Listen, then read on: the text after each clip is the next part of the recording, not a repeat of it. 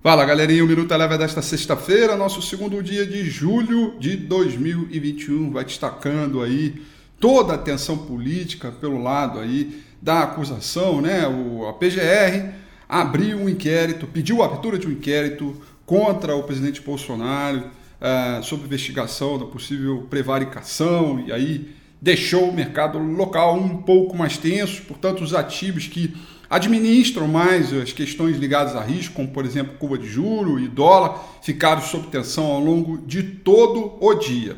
Mas o mercado acionário por aqui acompanhou mais fortemente o mercado internacional. O S&P 500 subiu 0,75% e, portanto, vai concluindo a sua sétima alta consecutiva, fazendo um novo topo histórico, algo que não acontecia desde 1997.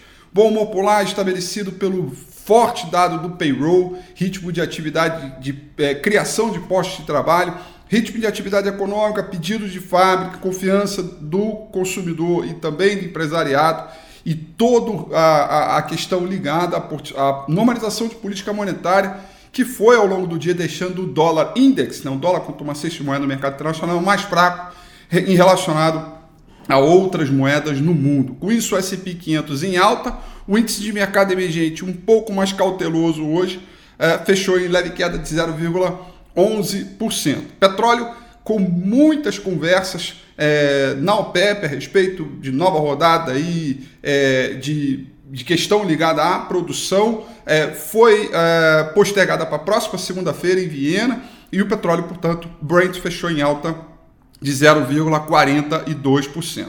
Por aqui, dólar em alta, é, ao contrário né, de outras moedas do mercado emergente, por conta dessa questão política, alta pequena, alta de 0,10%, oscilando terreno positivo e negativo, certamente a gente vai desenvolver aí outras questões para poder ficar atento já na próxima é, semana. O Minuto Eleven fica por aqui.